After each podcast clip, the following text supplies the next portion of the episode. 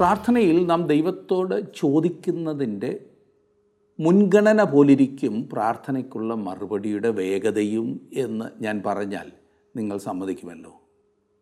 ക്രിസ്തു പഠിപ്പിച്ച പ്രാർത്ഥനയുടെ ആരംഭത്തിൽ തന്നെ അവൻ പഠിപ്പിച്ചത് നിന്റെ രാജ്യം വരണമേ നിന്റെ ഇഷ്ടം സ്വർഗത്തിലെ പോലെ ഭൂമിയിലുമാകണമേ എന്നത്രേ. ഇതിനെയാണ് ദൈവകേന്ദ്രീകൃത പ്രാർത്ഥന എന്ന് വിളിക്കുന്നത്. നമ്മുടെയൊക്കെ പ്രാർത്ഥനകൾ അധികവും സ്വയകേന്ദ്രീകൃതവും ഭൗതിക ആവശ്യ കേന്ദ്രീകൃതവുമായിരിക്കും ഇതൊരു പ്രധാന പ്രശ്നമാകുന്നു. ദൈവകേന്ദ്രീകൃതങ്ങളായ പ്രാർത്ഥനയുടെ മറുപടി എപ്പോഴും ഭൗതിക ആവശ്യങ്ങളെയും കൂടി നമുക്ക് നൽകുന്നതാകും എന്ന കാര്യം ഞാൻ വിസ്മരിക്കുന്നില്ല. അതൊരു യാഥാർത്ഥ്യമാണ്. ശലോമോൻ ദൈവത്തോട് ചോദിച്ചത് ഇതിനൊരു നല്ല ഉദാഹരണമാകുന്നു. ഭൗതിക ആവശ്യങ്ങൾക്ക് മാത്രം മുൻഗണന നൽകി പ്രാർത്ഥിച്ചാൽ ദൈവം അത് നിറവേറ്റിയാൽ പോലും നാം സംതൃപ്തരാകില്ല. എന്നാൽ ദൈവഹിതപ്രകാരമുള്ള ഉത്തരങ്ങൾ ഏതൊരവസ്ഥയിലും സന്തോഷത്തോടെ സംതൃപ്തിയോടെ ജീവിക്കുവാൻ നമ്മെ സഹായിക്കുന്നതാണ്. രാജാക്കന്മാരുടെ ഒന്നാം പുസ്തകം മൂന്നും നാലും അധ്യായങ്ങളാണ് നാം ഇന്ന് പഠിക്കുവാൻ പോകുന്നത്. രാജാക്കന്മാരുടെ ഒന്നാം പുസ്തകം മൂന്നാം അധ്യായം. നമുക്കൊരുമിച്ച് വായിക്കാം.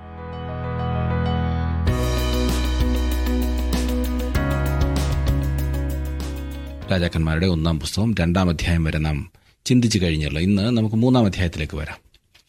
ജ്ഞാനത്തിനു വേണ്ടിയുള്ള ശലോമോന്റെ പ്രാർത്ഥനയും ദൈവത്തിന്റെ മറുപടിയുമാണ് ഈ അധ്യായത്തിലെ ഒരു പ്രധാന വിഷയം.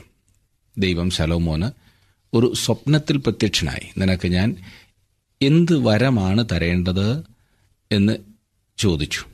ഇസ്രായേലിനെ ഭരിക്കുവാനുള്ള ജ്ഞാനം തനിക്ക് വേണമെന്നാണ് ശലോമോൻ ആവശ്യപ്പെട്ടത്. അവന്റെ സ്വയ താൽപ്പര്യങ്ങൾക്കതീതമായ അപേക്ഷ ദൈവത്തിന് പ്രസാദമാവുകയും അവൻ ആവശ്യപ്പെട്ടതിൽ അധികവും അവന് കൊടുക്കുന്നതിന് തയ്യാറാകുന്നതായും ഈ അധ്യായത്തിൽ കാണുന്നു. ജ്ഞാനത്തിന് പുറമെ ധനവും മാനവും കൂടി ദൈവം ശലോമോന് നൽകി. ദൈവം ശലോമോന് തിരിച്ചറിവും ജ്ഞാനവും നൽകി എന്നതിന് തെളിവായിരുന്നു. ഒരു കുട്ടിയുടെ അവകാശം ഉന്നയിച്ചുകൊണ്ടുവന്ന രണ്ട് സ്ത്രീകളുടെ കാര്യത്തിൽ അവനെടുത്ത തീരുമാനം വ്യക്തമാക്കുന്നത്. മൂന്നാം അധ്യായം നിങ്ങൾ എന്നോടൊപ്പം എടുക്കുമെങ്കിൽ അതിന്റെ ആദ്യത്തെ രണ്ട് വാക്യങ്ങളിൽ നാം വായിക്കുന്നത് അനന്തരം ശലോമോൻ മിശ്രയിൻ രാജാവായ ഫറവോനോട് സംബന്ധം കൂടി. ഫറവോന്റെ മകളെ വിവാഹം ചെയ്തു. തന്റെ അരമനയും യഹോവയുടെ ആലയവും എരുസലേമിന് ചുറ്റും മതിലും പണിത് തീരുവോളം അവളെ ദാവീദിന്റെ നഗരത്തിൽ കൊണ്ടുവന്ന് പാർപ്പിച്ചു. എന്നാൽ ആ കാലം വരെ യഹോവയുടെ നാമത്തിനൊരു ആലയം പണിയാതെ ഇരുന്നതുകൊണ്ട് ജനം പൂജാഗിരികളിൽ വെച്ച് യാഗം കഴിച്ചു പോന്നു.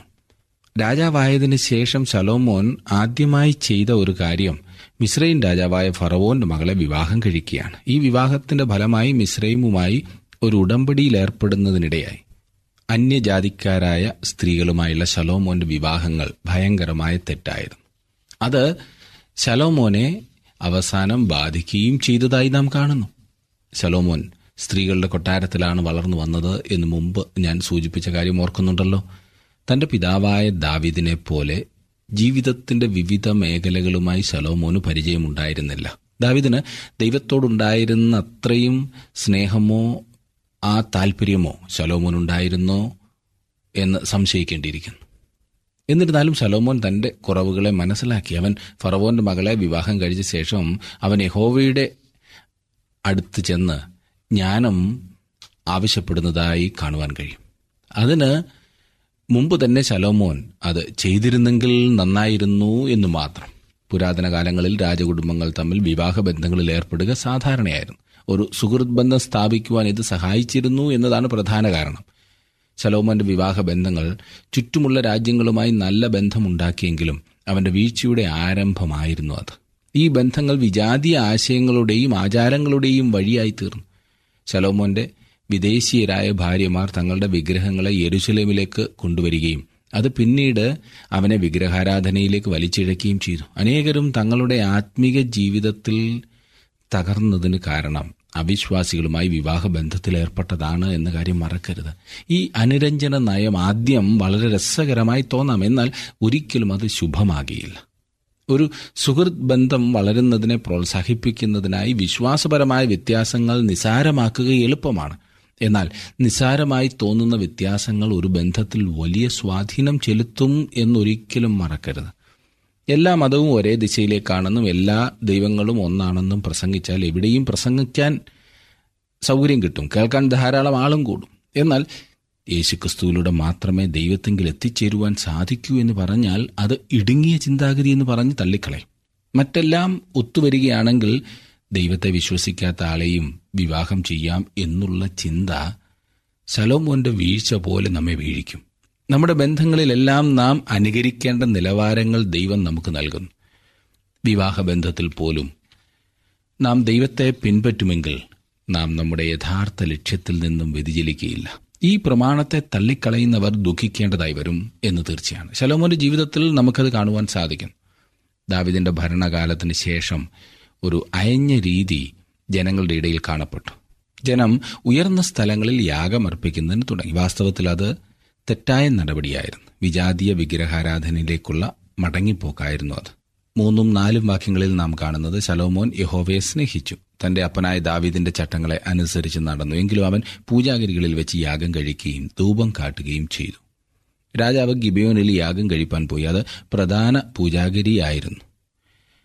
അവിടുത്തെ യാഗപീഠത്തിന്മേൽ ശലോമോൻ ആയിരം ഹോമയാഗം അർപ്പിച്ചു.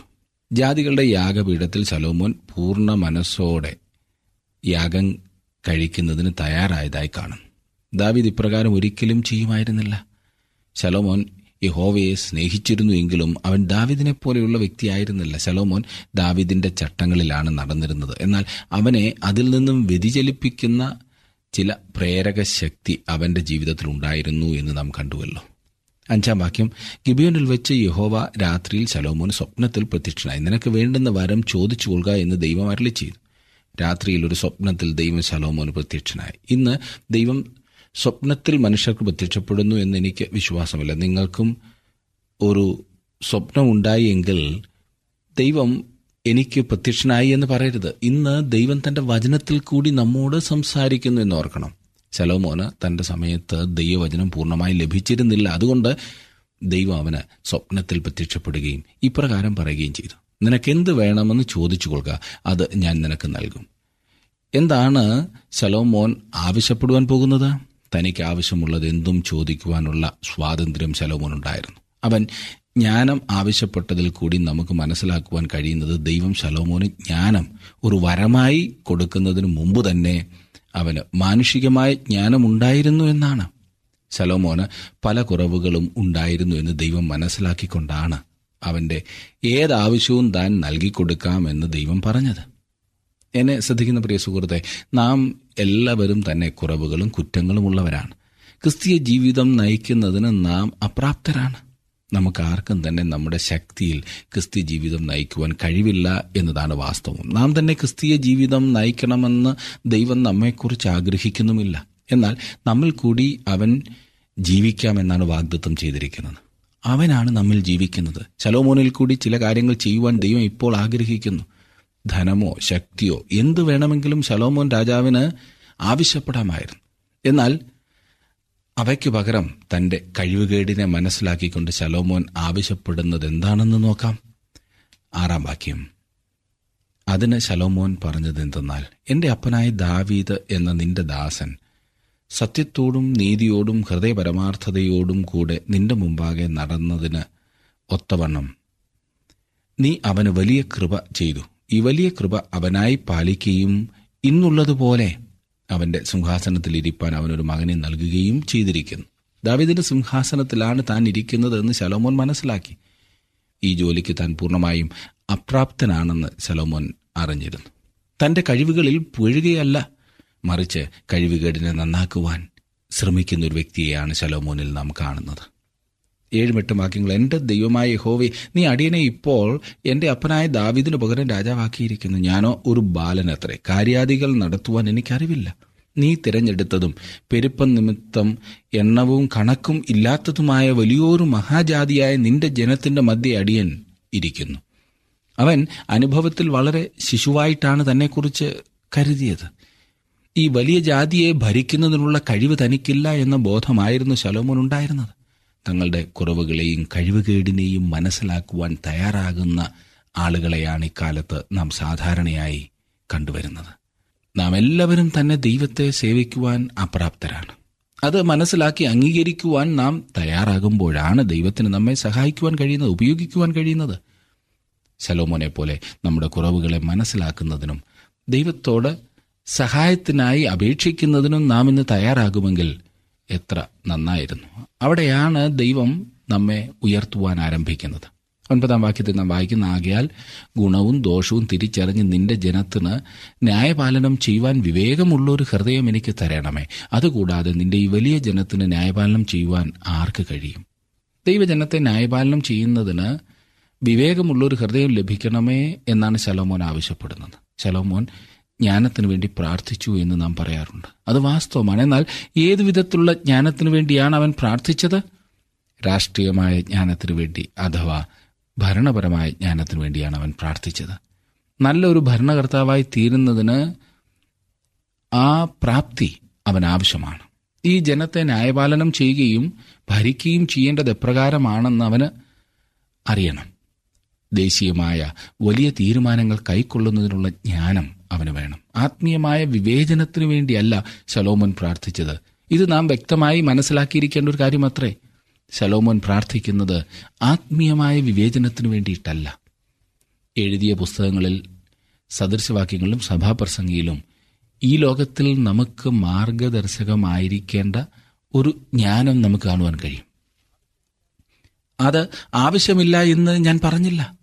ഉത്തമഗീതത്തിൽ ശലോമോൻ ആത്മീയ വിവേചനത്തെ വെളിപ്പെടുത്തുന്നുണ്ടെങ്കിലും അവന്റെ അവസാന നാളുകളിൽ അവന്റെ അന്യജാതിക്കാരായ ഭാര്യമാർ അവന്റെ ഹൃദയത്തെ ദൈവത്തെങ്കിൽ നിന്നും അകറ്റിക്കളയുകയാണ് ചെയ്തത്. ശലോമോൻ ആത്മീയമായി വിവേചിക്കുന്നതിനുള്ള ജ്ഞാനത്തിനു വേണ്ടിയല്ല നേരെ മറിച്ച് ഭരണപരമായ ജ്ഞാനത്തിനു വേണ്ടിയാണ് അപേക്ഷിച്ചത് എന്ന കാര്യം നാം മനസ്സിലാക്കിയിരിക്കേണ്ടതത്രേ അത് ദൈവം അവന്റെ ജീവിതകാലം മുഴുവൻ നൽകുകയും ചെയ്തു ഭരണപരമായ ഒരു ജ്ഞാനം. പത്തും പതിനൊന്നും വാക്യങ്ങളിൽ നാം കാണുന്നത്. ശലോമോൻ ഈ കാര്യം ചോദിച്ചത് കർത്താവിന് പ്രസാദമായി. ദൈവം അവനോട് അരളി ചെയ്തത് എന്തെന്നാൽ നീ ദീർഘായുസോ സമ്പത്തോ ശത്രു സംഹാരമോ ഒന്നും അപേക്ഷിക്കാതെ ന്യായപാലനത്തിനായുള്ള വിവേകം എന്ന ഈ കാര്യം മാത്രം അപേക്ഷിച്ചതുകൊണ്ട് ബുദ്ധിപരമായ തീരുമാനങ്ങൾ എടുക്കണമെന്നതായിരുന്നു ശലോമോന്റെ ആഗ്രഹം. ഇന്ന് ഭരണതലങ്ങളിലെല്ലാം ഉന്നതമായ സ്ഥാനത്തിനു വേണ്ടിയുള്ള മോഹം മാത്രമാണ് കാണുന്നത്. ഏതെങ്കിലും ഉന്നതമായ പദവിയിലേക്ക് തിരഞ്ഞെടുക്കപ്പെടണമെന്ന് അവർ താൽപ്പര്യപ്പെടുന്നു തങ്ങൾ എത്രമാത്രം ശ്രേഷ്ഠരാണെന്നും അവർക്ക് എന്തെല്ലാം കഴിവുകളുണ്ടെന്നും അവർ നമ്മോട് പറയുന്നു. ഏത് പ്രശ്നങ്ങളും പരിഹരിക്കുവാനുള്ള കഴിവ് തങ്ങൾക്കുണ്ട് എന്നാണ് അവർ പറയുന്നത്. എന്നാൽ അവർക്ക് അതിനുള്ള കഴിവോ ജ്ഞാനമോ ഇല്ല എന്ന് പ്രശ്നത്തിനുള്ള പരിഹാരം അവരുടെ പക്കൽ ഇല്ല എന്ന് നാം മനസ്സിലാക്കുന്നു. എനിക്ക് ജ്ഞാനമില്ല എന്റെ കഴിവുകേടിനെ ഞാൻ മനസ്സിലാക്കുന്നു. എന്നാൽ എന്നെ നയിക്കുന്നതിനും നടത്തുന്നതിനും ഞാൻ ദൈവത്തിൽ ആശ്രയിക്കുന്നു എന്ന് പറയുവാൻ തയ്യാറായി ചിലരെങ്കിലും മുന്നോട്ട് വന്നെങ്കിൽ വളരെ വളരെ നന്നായിരുന്നില്ലേ? അങ്ങനെ ഉണ്ടാകുന്ന പക്ഷം അത് വളരെ സ്തുത്യർഹമായ അത്ഭുതകരമായ ഒരു കാര്യമായിരിക്കും. ശലോമോൻ ചെയ്തത് അതത്രേ. ദൈവം അതിനവനെ അഭിനന്ദിക്കുകയും ചെയ്തു. അതൊരു വലിയ കാൽവെപ്പായിരുന്നു. സലോമോൻ ഈ കാര്യം ചോദിച്ചത് കർത്താവിന് പ്രസാദമായി എന്നത്ര ഇവിടെ പറഞ്ഞിരിക്കുന്നത്. ദൈവത്തിന് പ്രസാദകരമായ പ്രാർത്ഥന നാം കഴിക്കുമ്പോൾ ദൈവം നൽകുന്ന മറുപടി നാം ആഗ്രഹിക്കുന്നതിലും നനയ്ക്കുന്നതിലും അത്യന്തം അധികമായിരിക്കുമെന്ന് സലോമോന്റെ ജീവിതം നമ്മെ പഠിപ്പിക്കത്ര ചെയ്യുന്നത്. താങ്കളുടെ വിലപ്പെട്ട നിർദ്ദേശങ്ങളും അഭിപ്രായങ്ങളും പ്രാർത്ഥനാ വിഷയങ്ങളും ഇന്ന് തന്നെ ഞങ്ങളെ വിളിച്ചറിയിക്കുക. വിളിക്കേണ്ട number eight two eight one three eight four four five five.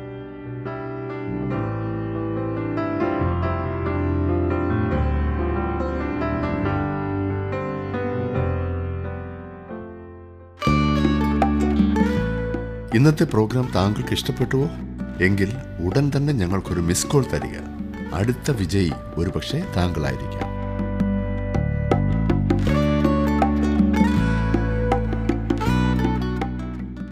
നിങ്ങൾ യാചിക്കുന്നു എങ്കിലും നിങ്ങളുടെ ഭോഗങ്ങളിൽ ചെലവിടേണ്ടതിന് വല്ലാതെ യാചിക്കൊണ്ട് ഒന്നും ലഭിക്കുന്നില്ല എന്നത്ര യാക്കോബിന്റെ ലേഖനം നാലാം അധ്യായത്തിന്റെ മൂന്നാം വാക്യത്തിൽ പറഞ്ഞിരിക്കുന്നത്. ശലോമോനെ സംബന്ധിച്ചിടത്തോളം സ്വയ താല്പര്യത്തിനു വേണ്ടി യാതൊന്നും ദൈവത്തോട് അവൻ യാചിച്ചില്ല എന്ന് നാം ഇവിടെ കാണുന്നു. അവൻ ദീർഘായുസോ സമ്പത്തോ ശത്രുക്കളെ നശിപ്പിക്കുന്നതിനുള്ള ശക്തിയോ ഒന്നുമല്ല ആവശ്യപ്പെട്ടത്. അതിനാൽ ശലോമോന്റെ അപേക്ഷ ദൈവത്തിന് പ്രസാദമായി എന്ന് പറഞ്ഞിരിക്കുന്നു. എന്നെ ശ്രദ്ധിക്കുന്ന പ്രിയ സുഹൃത്തെ ശലോമോന് ലഭിച്ച അവസരം നമുക്കായിരുന്നു ലഭിച്ചതെങ്കിൽ നാം ദൈവത്തോട് എന്ത് ചോദിക്കുമായിരുന്നു എന്ന് നമ്മെ തന്നെ ഒന്ന് സ്വയപരിശോധന ചെയ്യുന്നത് ഈ അവസരത്തിൽ നന്നായിരിക്കും. നമ്മുടെ പ്രാർത്ഥനകൾ സ്വാർത്ഥത നിറഞ്ഞതല്ലേ? പന്ത്രണ്ടാം വാക്യത്തിൽ നാം കാണുന്നത് ഞാൻ നിന്റെ അപേക്ഷ പ്രകാരം ചെയ്തിരിക്കുന്നു. ജ്ഞാനവും വിവേകവും ഉള്ള ഒരു ഹൃദയം ഞാൻ നിനക്ക് തന്നിരിക്കുന്നു. നിനക്ക് സമനായവൻ നിനക്ക് മുമ്പുണ്ടായിട്ടില്ല. നിനക്ക് സമനായവൻ നിന്റെ ശേഷം ഉണ്ടാകുകയുമില്ല. ഒരു ജ്ഞാനിയായ ഭരണാധിപൻ എന്ന നിലയിൽ ശലോമോൻ മുമ്പന്തിയിൽ നിൽക്കുന്നു. സദൃശവാക്യങ്ങളുടെ പുസ്തകവും സഭാപ്രസംഗയുടെ പുസ്തകവും വായിക്കുമ്പോൾ മനുഷ്യബുദ്ധി അതിന്റെ ഉന്നതമായ നിലയിൽ നിങ്ങൾക്ക് കാണുവാൻ കഴിയും. എന്നാൽ ഈ രണ്ട് പുസ്തകങ്ങളിലും വ്യക്തമാക്കപ്പെട്ടിരിക്കുന്നത് ജീവിതത്തിലെ പ്രശ്നങ്ങളെ അഭിമുഖീകരിക്കുന്നതിന് വെറും മനുഷ്യബുദ്ധി അപര്യാപ്തമാണെന്നത്രേ. പതിമൂന്നും പതിനാലും വാക്യങ്ങളിൽ നാം വായിക്കുന്നത് ഇതിനു പുറമെ നീ അപേക്ഷിക്കാത്തതായ സമ്പത്തും മഹത്വവും കൂടെ ഞാൻ നിനക്ക് തന്നിരിക്കുന്നു. നിന്റെ ആയുഷ്കാലത്തൊക്കെയും രാജാക്കന്മാരിൽ ഒരുത്തനും നിനക്ക് സമനാകയില്ല. നിന്റെ അപ്പനായ ദാവീദ് നടന്നതുപോലെ നീ എന്റെ ചട്ടങ്ങളും കൽപ്പനകളും പ്രമാണിച്ച് എന്റെ വഴികളിൽ നടന്നാൽ ഞാൻ നിനക്ക് ദീർഘായുസും തരും. സലോമോൻ ആവശ്യപ്പെട്ടതിലധികം ദൈവം അവന് കൊടുക്കുന്നു. സമ്പത്തും മഹത്വവും വിവേകമുള്ള ഹൃദയത്തോടൊപ്പം ദൈവം അവന് നൽകി എന്ന് മാത്രമല്ല ദാവീദ് നടന്നതുപോലെ ദൈവകൽപ്പനകളും ചട്ടങ്ങളും പ്രമാണിച്ച് നടന്നാൽ ദീർഘായുസും കൊടുക്കാമെന്ന് ദൈവം വാഗ്ദത്തം ചെയ്യുന്നു. നാം മുമ്പ് സൂചിപ്പിച്ചതുപോലെ ഇവിടെയും ദാവിദാണ് മാനദണ്ഡം വെച്ചിരിക്കുന്നത്. അതൊരു മാനുഷികമായ മാനദണ്ഡമാകുന്നു എന്ന് മറക്കരുത്. അത്ര ഉന്നതമായ മാനദണ്ഡവുമല്ല. എന്നാൽ പല രാജാക്കന്മാർക്കും അത്രത്തോളം ഉയരുവാൻ കഴിഞ്ഞില്ല എന്നതാണ് വാസ്തവം. പതിനഞ്ചാം വാക്യം സലോമോൻ ഉറക്കമുണർന്നപ്പോൾ അത് സ്വപ്നമെന്ന് കണ്ടു. പിന്നെ അവൻ എരുശലമിലേക്ക് മടങ്ങി വന്ന് യഹോവയുടെ നിയമപ്പെട്ടകത്തിന് മുമ്പാകെ നിന്നു. ഹോമയാഗങ്ങൾ കഴിച്ചു സമാധാനയാഗങ്ങളും അർപ്പിച്ചു തന്റെ സകല ഭൃത്യന്മാർക്കും വിരുന്ന് കഴിച്ചു. ഹോമയാഗങ്ങളും സമാധാനയാഗങ്ങളും യേശുക്രിസ്തുവിനെയാണ് ചൂണ്ടിക്കാണിക്കുന്നത്. അവൻ ആരാകുന്നു എന്ന് ഹോമയാഗങ്ങൾ സൂചിപ്പിക്കുന്നു. അവൻ ക്രൂശിൽ ചൊരിഞ്ഞ വിലയേറിയ രക്തത്താൽ സമാധാനമുണ്ടാക്കി എന്നത്രേ സമാധാനയാഗങ്ങൾ സൂചിപ്പിക്കുന്നത്. അവൻ ആരായിരിക്കുന്നു എന്നതുകൊണ്ട് അവന് നമ്മെ ദൈവവുമായി നല്ല ബന്ധത്തിലേക്ക് കൊണ്ടുവരുവാൻ കഴിയും. അവന്റെ രക്തം ചൊരിഞ്ഞതിനാൽ നമ്മുടെ പാപങ്ങളുടെ കുറ്റം നീങ്ങുവാൻ കാരണമായി തീർന്നിരിക്കുന്നു ഈ അധ്യായത്തിന്റെ അവസാന ഭാഗത്ത് ശലോമോന്റെ ജ്ഞാനത്തിന്റെ പ്രകടനമാണ് നമുക്ക് കാണുവാൻ കഴിയുന്നത്. ഒരു യഥാർത്ഥ പ്രശ്നത്തിന് ജ്ഞാനമേറിയ ഒരു പരിഹാരം അവൻ നൽകുന്നു. ഒരിക്കൽ രണ്ട് സ്ത്രീകൾ അവന്റെ അടുത്ത് വന്നു. അവർ വേശ്യമാരായിരുന്നു. അവർക്ക് ഒരു കുട്ടിയുണ്ടായിരുന്നു. ഓരോ സ്ത്രീയും കുട്ടി തന്റെതാണെന്ന് അവകാശവാദം ഉന്നയിച്ചു വിട്ടിരുന്നു ആ കാര്യം അവർ ശലോമോന്റെ അടുക്കൽ കൊണ്ടുവന്നു. ഈ പ്രശ്നം നിങ്ങൾ എങ്ങനെയാണ് പരിഹരിക്കുക? ഈ കുട്ടിയുടെ യഥാർത്ഥ അമ്മ ആരാകുന്നുവെന്ന് നിങ്ങൾ എങ്ങനെ കണ്ടുപിടിക്കും? ഇക്കാലത്ത് അതിന് ചില ശാസ്ത്രീയമായ രീതികൾ ഉണ്ടായിരിക്കാം. എന്നാൽ ശലോമോന് ആ വിധമായ സംവിധാനങ്ങളൊന്നും ഇല്ലായിരുന്നു എന്നറിയാമല്ലോ. ശലോമോൻ സ്ത്രീകളോട് ഇപ്രകാരം പറഞ്ഞു. നിങ്ങൾ രണ്ടുപേരും കുട്ടിയുടെ അവകാശം ഉന്നയിക്കുന്നത് കൊണ്ട് നമുക്ക് കുട്ടിയെ രണ്ട് തുല്യ ഭാഗമായി മുറിക്കാം. ഓരോരുത്തരും ഓരോ ഭാഗം എടുത്തുകൊള്ളുക. അപ്പോൾ കുട്ടിയുടെ യഥാർത്ഥ അമ്മ അല്ലാതിരുന്ന സ്ത്രീ. കുട്ടിയോട് യാതൊരു സ്നേഹവും കാട്ടാതെ പറഞ്ഞു അതെ നമുക്ക് കുട്ടിയെ രണ്ടായി മുറിക്കാം എന്ന്. എന്നാൽ യഥാർത്ഥമായ ആ സ്നേഹമുണ്ടായിരുന്ന ആ കുട്ടിയുടെ യഥാർത്ഥ മാതാവ് അവർ പറഞ്ഞു വേണ്ട അങ്ങനെ ചെയ്യരുത്. മറ്റവൾക്ക് കുട്ടിയെ കൊടുത്തുകൊള്ളുക എന്നത്രേ. കുട്ടിയുടെ ജീവനെ രക്ഷിപ്പാൻ വേണ്ടി അതിനെ മറ്റേ സ്ത്രീക്ക് വിട്ടുകൊടുപ്പാൻ തയ്യാറായ സ്ത്രീയാണ് കുട്ടിയുടെ യഥാർത്ഥ മാതാവ് എന്ന് ശലോമോന് മനസ്സിലായി.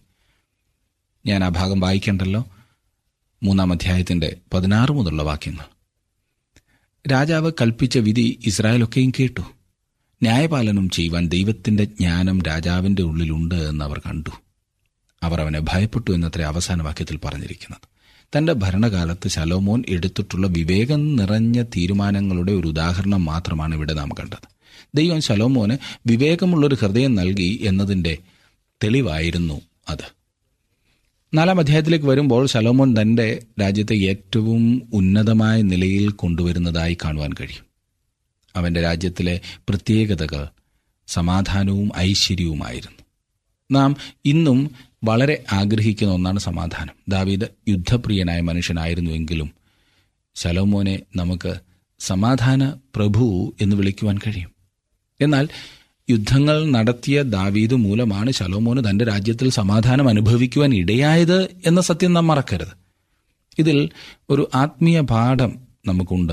ദൈവം നമ്മുടെ പാപങ്ങൾ അങ്ങനെ ക്ഷമിച്ചു തരുന്നു എന്ന് നാം ചിന്തിക്കുന്നു. ആ വിധത്തിലൊരു താണ നിലവാരത്തിൽ ദൈവം പാപം ക്ഷമിക്കുന്നില്ല. ഒരു പോരാട്ടം നടന്നു കഴിഞ്ഞു. വലിയ യാഗം നടന്നിരിക്കുന്നു. നമുക്ക് പാപമോചനം ലഭിക്കേണ്ടതിന് രക്തം ചൊരിയേണ്ടി വന്നു. തന്റെ ക്രൂശിലെ രക്തത്താൽ കർത്താവ് യേശു ക്രിസ്തു സമാധാനമുണ്ടാക്കി. അവന്റെ രക്തത്തിൽ കൂടി മാത്രമേ നമുക്ക് സമാധാനം അനുഭവിക്കുവാൻ കഴിയുകയുള്ളൂ. നാലാം അധ്യായത്തിന്റെ ആദ്യത്തെ ആറ് വാക്യങ്ങളിൽ നാം കാണുന്നത് അങ്ങനെ ശലോമൻ രാജാവ് എല്ലാ ഇസ്രായേലിനും രാജാവായി. അവനുണ്ടായിരുന്ന പ്രഭുക്കന്മാർ ആരെന്നാൽ? സാദൂക്കിന്റെ മകൻ അസറിയാവ് പുരോഹിതൻ ശീശയുടെ പുത്രന്മാരായ എലിഹോരേഫും അഹിയാവും രായസക്കാർ അഹിലുദുവിന്റെ മകൻ യഹോശാഭാത്ത് മന്ത്രി യഹോയാദയുടെ മകൻ ബെനയാവ് സേനാധിപതി സാധുക്കും അബ്യാദാരും പുരോഹിതന്മാർ നാഥാന്റെ മകനായ അസരിയാവ് കാര്യക്കാരുടെ മേധാവി നാഥാന്റെ മകനായ സാബൂദ് പുരോഹിതനും രാജാവിന്റെ സ്നേഹിതനുമായിരുന്നു.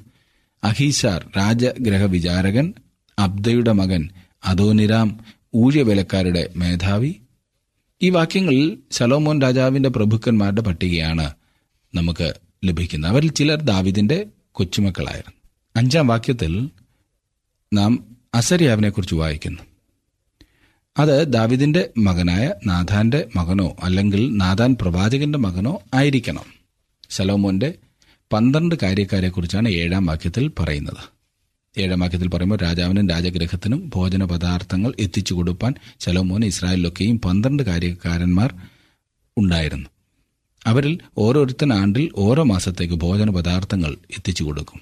ശലോമോന് പന്ത്രണ്ട് കാര്യവിചാരന്മാർ ഉണ്ടായിരുന്നു. അവരിൽ ഓരോരുത്തരും ഓരോ ഗോത്രത്തിൽ നിന്നുള്ളവരായിരുന്നു. രാജാവിന്റെയും അവന്റെ കുടുംബത്തിന്റെയും ആവശ്യങ്ങൾ നിറവേറ്റുന്ന ചുമതല അവർക്കായിരുന്നു. അവരിൽ ഓരോരുത്തൻ ആണ്ടിൽ ഓരോ മാസത്തേക്ക് ഭോജന പദാർത്ഥങ്ങൾ എത്തിച്ചു കൊടുത്തിരുന്നു എന്നത്ര ഇവിടെ പറഞ്ഞിരിക്കുന്നത്. ശലോമോന്റെ നികുതി പിരിക്കുന്ന രീതി ഇതായിരുന്നു. ഈ കാര്യക്കാരെക്കുറിച്ചാണ് പത്തൊൻപത് വരെയുള്ള വാക്യങ്ങളിൽ പറഞ്ഞിരിക്കുന്നത്. രാജ്യത്തിന്റെ മഹത്വത്തെക്കുറിച്ച് ഇരുപതും ഇരുപത്തിയൊന്നും വാക്യങ്ങളിൽ നാം വായിക്കുന്നു. യഹൂദയും ഇസ്രായേലും കടൽക്കരയിലെ മണൽ പോലെ അസംഖ്യമായിരുന്നു. അവർ തിന്നുകയും കുടിക്കുകയും സന്തോഷിക്കുകയും ചെയ്തു പോന്നു. നദി മുതൽ ഫലസ്തീയ ദേശം വരെയും മിസ്രൈമിന്റെ അതിർ വരെയും ഉള്ള സകല രാജ്യങ്ങളെയും ശലോമോൻ വാണു. അവർ കപ്പം കൊണ്ടുവന്നു. ശലോമോനെ അവന്റെ ജീവപര്യന്തം സേവിച്ചു. വളരെ ഐശ്വര്യത്തിന്റെയും സമാധാനത്തിന്റെയും കാലമായിരുന്നു ഇത്. എല്ലാവർക്കും ഒരുപോലെ സകലവും ഉണ്ടായിരുന്നു ആവശ്യം പോലെ.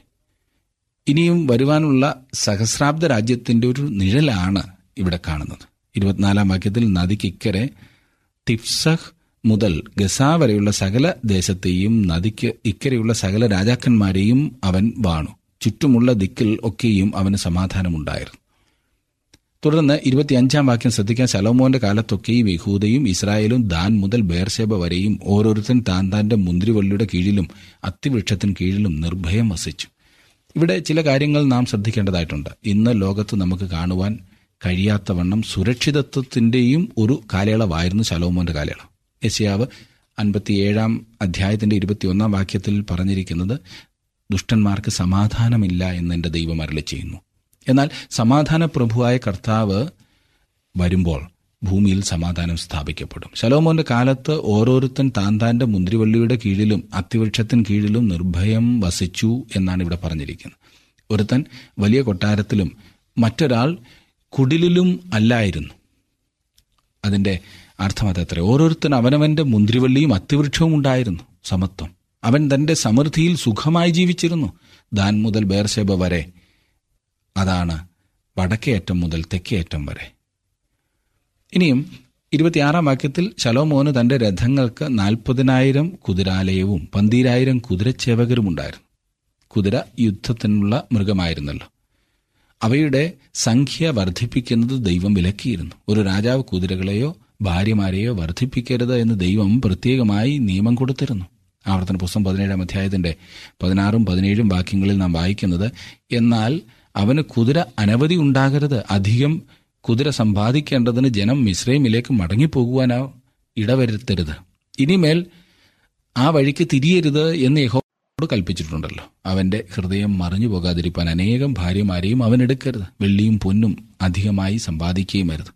എന്നാൽ ശലോമോൻ ഈ കൽപ്പനയ്ക്ക് വിപരീതമായി കുതിരകൾക്കും ഭാര്യമാർക്കും വളരെയേറെ പ്രാധാന്യം നൽകുന്നു. അവരുടെ സംഖ്യ അവൻ വർദ്ധിപ്പിച്ചു. ഇസ്രായേൽ ദേശത്തെല്ലായിടത്തും അവന് കുതിരാലയങ്ങൾ ഉണ്ടായിരുന്നു എന്നാണ് നാം വായിക്കുന്നത്.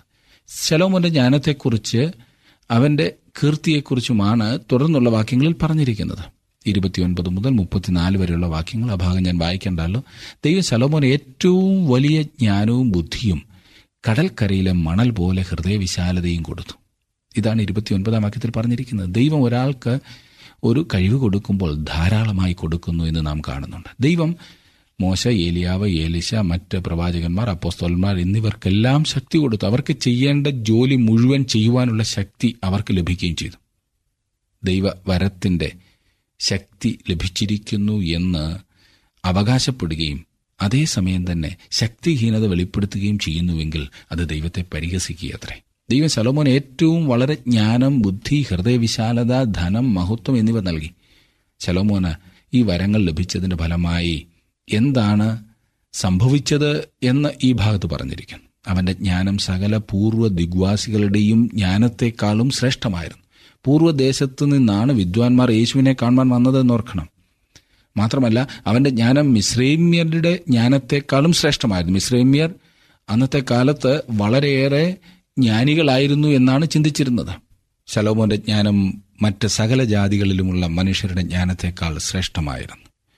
ശലോമോന്റെ ജ്ഞാനം മൂലം മൂവായിരം സദൃശവാക്യങ്ങളും ആയിരത്തി അഞ്ച് ഗീതങ്ങളും രചിക്കുന്നതിനിടയായി. ശലോമോന്റെ ജ്ഞാനത്താൽ അവൻ പ്രകൃതിയിലുള്ള കാര്യങ്ങളെക്കുറിച്ച് പ്രസ്താവിച്ചു. പല രാജ്യങ്ങളിൽ നിന്നും വിവിധ ജാതിക്കാർ അവന്റെ ജ്ഞാനം കേൾപ്പാൻ വന്നു എന്നത്രേ അവസാന വാക്യത്തിൽ പറഞ്ഞിരിക്കുന്നത് സദൃശവാക്യങ്ങളുടെ പുസ്തകത്തിൽ ശലോമോന്റെ ഏതാനും സാരോപദേശങ്ങൾ നമുക്ക് ലഭിക്കുന്നുണ്ട്.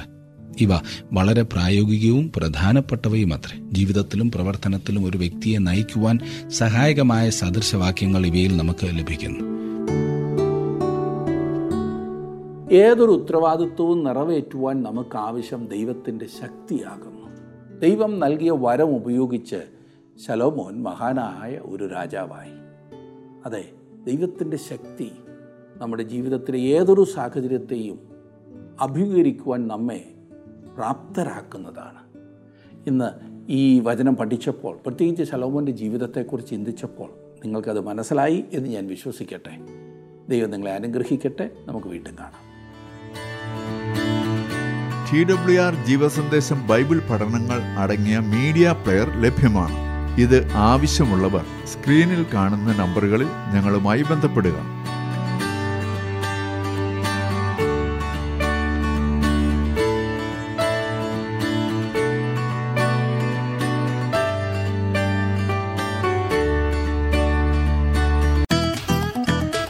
ഇന്നത്തെ പ്രോഗ്രാം താങ്കൾക്ക് ഇഷ്ടപ്പെട്ടുവോ? എങ്കിൽ ഉടൻ തന്നെ ഞങ്ങൾക്കൊരു മിസ് കോൾ തരിക. അടുത്ത വിജയി ഒരുപക്ഷെ താങ്കളായിരിക്കാം.